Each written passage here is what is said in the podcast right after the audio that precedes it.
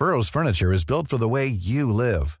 From ensuring easy assembly and disassembly to honoring highly requested new colors for their award-winning seating, they always have their customers in mind. Their modular seating is made out of durable materials to last and grow with you.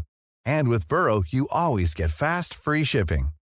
Get up to 60% off during Burrow's Memorial Day sale at burrow.com slash ACAST. That's burrow.com slash ACAST. burrow.com slash ACAST.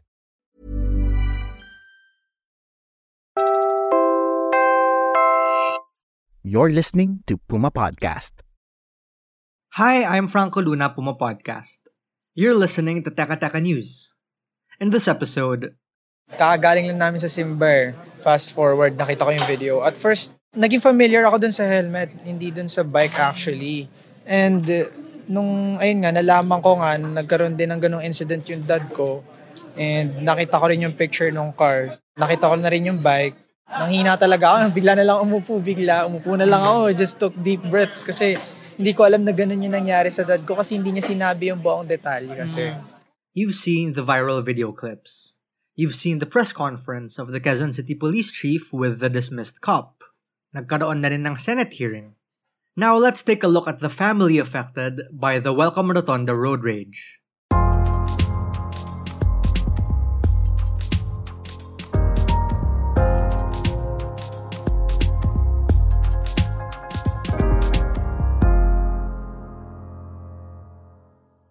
Hindi ko alam na ganun yung nangyari sa dad ko kasi hindi niya sinabi yung buong detalye kasi. But, ayun nga, as scrolling through social media, nakita ko, ako yung una nakakita. That's Earl Bandiola. He is a freshman civil engineering student at National University. He was talking about the viral video that saw his dad figuring in a road rage incident. You've probably seen clips of Wilfredo Gonzalez pulling out his gun at a cyclist for hitting his car. And you've probably also seen Gonzalez's reaction to the uproar on social media. Ang pakiusap ko lang po sana, kasi masyado na po tayo ano, sa social media ngayon. Sana yung mga, yung mga vloggers, sana maging responsable sila. Hindi nila alam ang punot dulo. Marami ka agad magko-comment. Nakita na kasal. Hindi naman nila nakita yung tunay na pangyayari, yung umpisa mula sa ganung lugar, malayo. Mahirap po yun. Yun lang po masasabi ko. Sana maging responsable po tayo vloggers. Baka tinanong nyo rin, what could have possibly happened off camera that would have justified pulling a gun on the cyclist? Here's what we know about Wilfredo Gonzalez. He was a dismissed cop. From 1990 to 2015, he faced legal cases ranging from frustrated homicide to grave threat. At the Senate hearing, he insists that he was the victim and that he acted in self-defense. Humingi po ako ng kapatawaran sa inyong lahat na hindi po ako nakapagpigil na mabatukan siya. Kasi nga, ang haba ho nung habulan namin eh. At masakit po kasi sa loob ko yung suntukin yung kotse ko at dirty finger ako sa mukha. Yung bangga po niya sa bumper, initial na bangga niya, pwede ko pa hong patawarin eh, Your Honor. At yung press conference ng QCPD para kay Wilfredo, ang tanong ko, saan ka nakakita ng press conference ng police para sa suspect? Except we all know the answer to that already. Malamang dito rin sa Pilipinas. Do you remember the case of Jose Antonio San Vicente? He's the driver who ran over a security guard in Mandaluyong City, and instead of getting out, ran him over again. Here's how that press conference went, just to jog your memory. uh, a very unfortunate incident wherein one SUV eh nakasagasa po ng uh, guard. Uh, siguro out of uh, confusedness, no? Medyo naratel po yung uh, driver instead of heeding at uh, stopping para tulungan po yung uh, nabangga, eh siya po ay uh, tumakbo. Siguro dahil out of fear, dahil nga yung guard ay may armas, uh, maaring natakot po yung tao mismo. That's then PNP officer in charge Vicente Danao. And you heard right, he was practically exonerating for San Vicente. How did that case end? Well, a Mandaluyong court dismissed the frustrated murder charges filed against him, even despite the viral evidence. Bakit ganyan ang sistema ng katarungan sa Pinas? Sana all may VIP treatment sa presinto, ano? But back to Gonzales. The city government of Quezon City is seeking to charge Gonzales with several offenses, including grave threat, slander by deed, reckless imprudence, physical injuries, and violation of the Comprehensive Firearms and Ammunition Regulation Act. But there were questions too about how the QCPD treated a former police officer. Uh, may dalawang taga-Galas at mayroong isang taga-Kamaning na pumuntang Quezon Avenue. That's the first set of policemen. The, the second set of policemen are the Kamaning traffic investigators.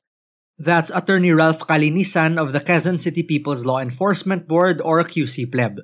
Alam na rin natin, the chief of the QCPD eventually resigned from his position over the backlash. So hindi inaresto ng first responders, dinala nila ito sa Kamuning Traffic Investigators. They call that incident a traffic incident. So from that Kamuning uh, police station, since pang-traffic lang daw sila, they brought it to Galas, wherein there are certain allegations na may nangyaring aregluhan. Lawyer Raymond Fortun filed a case against three officers over their alleged failure to protect the cyclist in the viral altercation. Quezon City Hall said that both the cyclist and the driver were brought to the Kamuning police station after the whole thing was considered a traffic incident by the first responders of the Galas police station. Now the QC pleb says they've spoken to the police officers involved to see if there were any lapses committed. Ang sisilipin lang naman natin dito is action or non-action versus the police manual. Simple lang. So from there, klaro. So nagkulang ba tayo? Sumobra ba tayo? Ginawa ba natin yung nararapat? Dapat ba nag-file tayo ng kaso? Hindi ba dapat tayo nag-file ng kaso? Pang-traffic lang ba talaga tayo? Pwede ba tayo mag-file ng kaso doon? Should arrests have been made uh, from the start? These are questions that uh, we all want answers to. Kailangan ding pag-usapan. What does this incident mean for the cycling community? The main reason why I started recording my rides was because of the 2016 incident kung saan binaril yung cyclist at pinatay. Yung road rage incident, yung sa May Manila. Hindi ko kasi alam yung buong story but through the news, nakita ko yung incident through CCTV. That's Jan Ladyong, a bike commuter since 2008. He runs the Facebook page and YouTube channel Manila Bike Commuter. Because of the bike lanes, nagkaroon ng unnecessary spotlight sa mga bike commuters na parang bigla ngayon pinag-iinitan na yung mga bike commuters dahil lang may bike lanes. Whereas before, we just mind our own business, we we travel by bike, and he says conditions for bikers have gotten more dangerous in recent months, whether because of the lack of infrastructure or the hostility motorists have towards cyclists. Here's how he responds to Wilfredo Gonzalez's insistence na biktima siya sa nangyari. Regardless, criminal offense yung ginawa mo, bakit ka manunutok ng baril na hindi naman self-defense? Illegal yan. Kasi yung ginawa mo there, hindi sa proportionate to whatever happened prior to that. Hindi mo pwedeng gawin yon. But the path to justice for the cyclist Alan and his son Earl is still murky. On September 1, Gonzalez was scheduled to appear at a hearing for his cases at the Land Transportation Office. He didn't show up though, and he was represented by his son instead, who surrendered his father's driver's license. Even now, it's still unclear if Alan plans to file a case against Wilfredo. Here's Earl when we caught up with him after the Senate hearing. I just want my dad to na magtrabaho lang, na mapayapa, and we're gonna go back to our lives, me as a student. Yeah, nakapag-usap na po ba kayo ng dad niyo? Uh, well, ang environment kasi sa house namin, hindi kami nag-uusap talaga directly about the issue because he doesn't want to open up about that. But, ayun nga, pumunta na lang ako dito and then nakita niya ako and hopefully makakapag-usap naman kami later. We're pausing for a quick break now. When we return, we'll tell you about the son who just wanted to protect his cyclist father.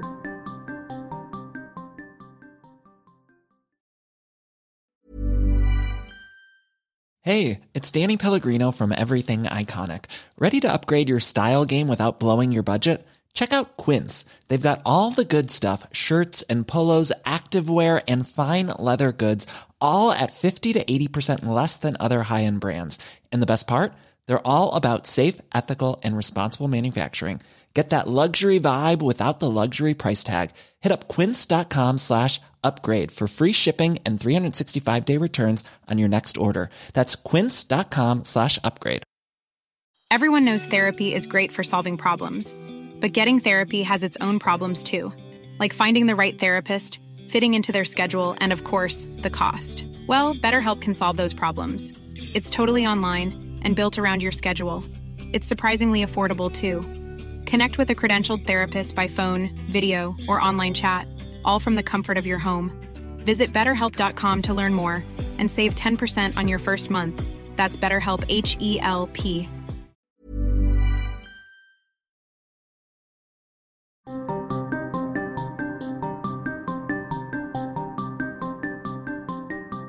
For my father, I know he's mad at me.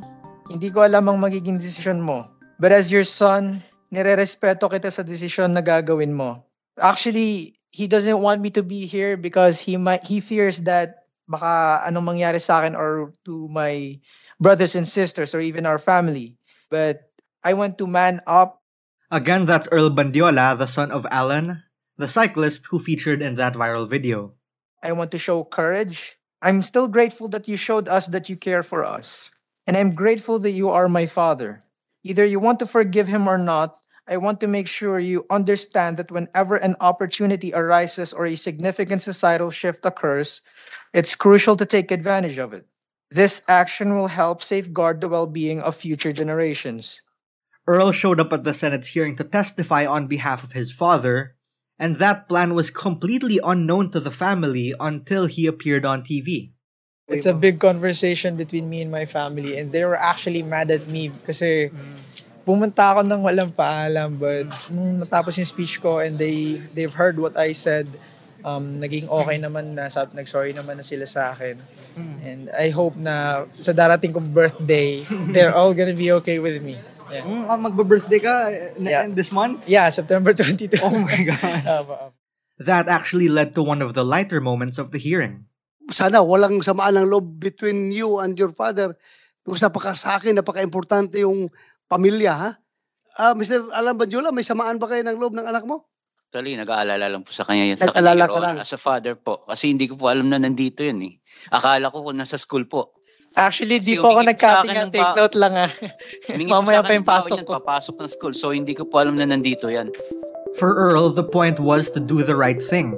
That doing the right thing would protect their family. Not testifying for fear of reprisal would mean, quote, baka mangyari ito ng ilang beses pa ulit, unquote. Yan yung tinext ni Earl sa papa niya bago mag-Senate hearing.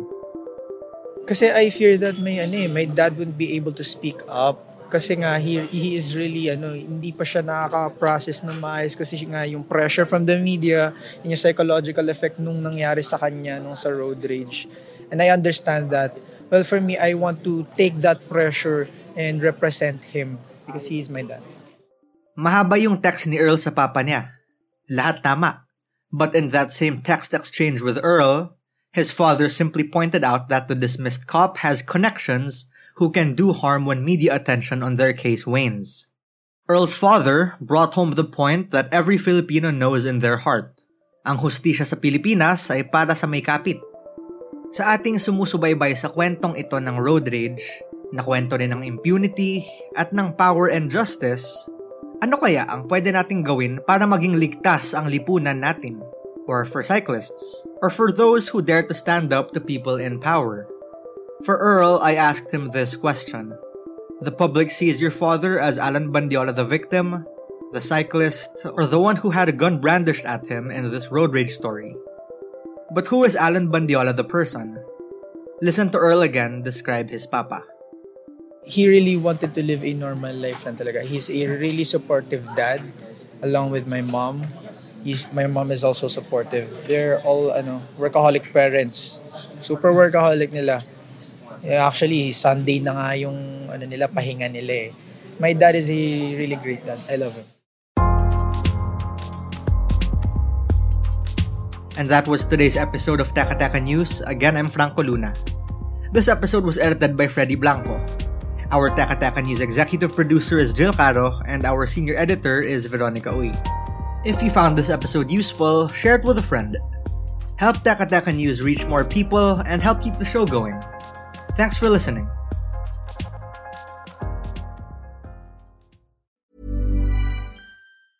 Hey, it's Danny Pellegrino from Everything Iconic. Ready to upgrade your style game without blowing your budget? Check out Quince. They've got all the good stuff shirts and polos, activewear, and fine leather goods, all at 50 to 80% less than other high end brands. And the best part? They're all about safe, ethical, and responsible manufacturing. Get that luxury vibe without the luxury price tag. Hit up quince.com slash upgrade for free shipping and 365 day returns on your next order. That's quince.com slash upgrade.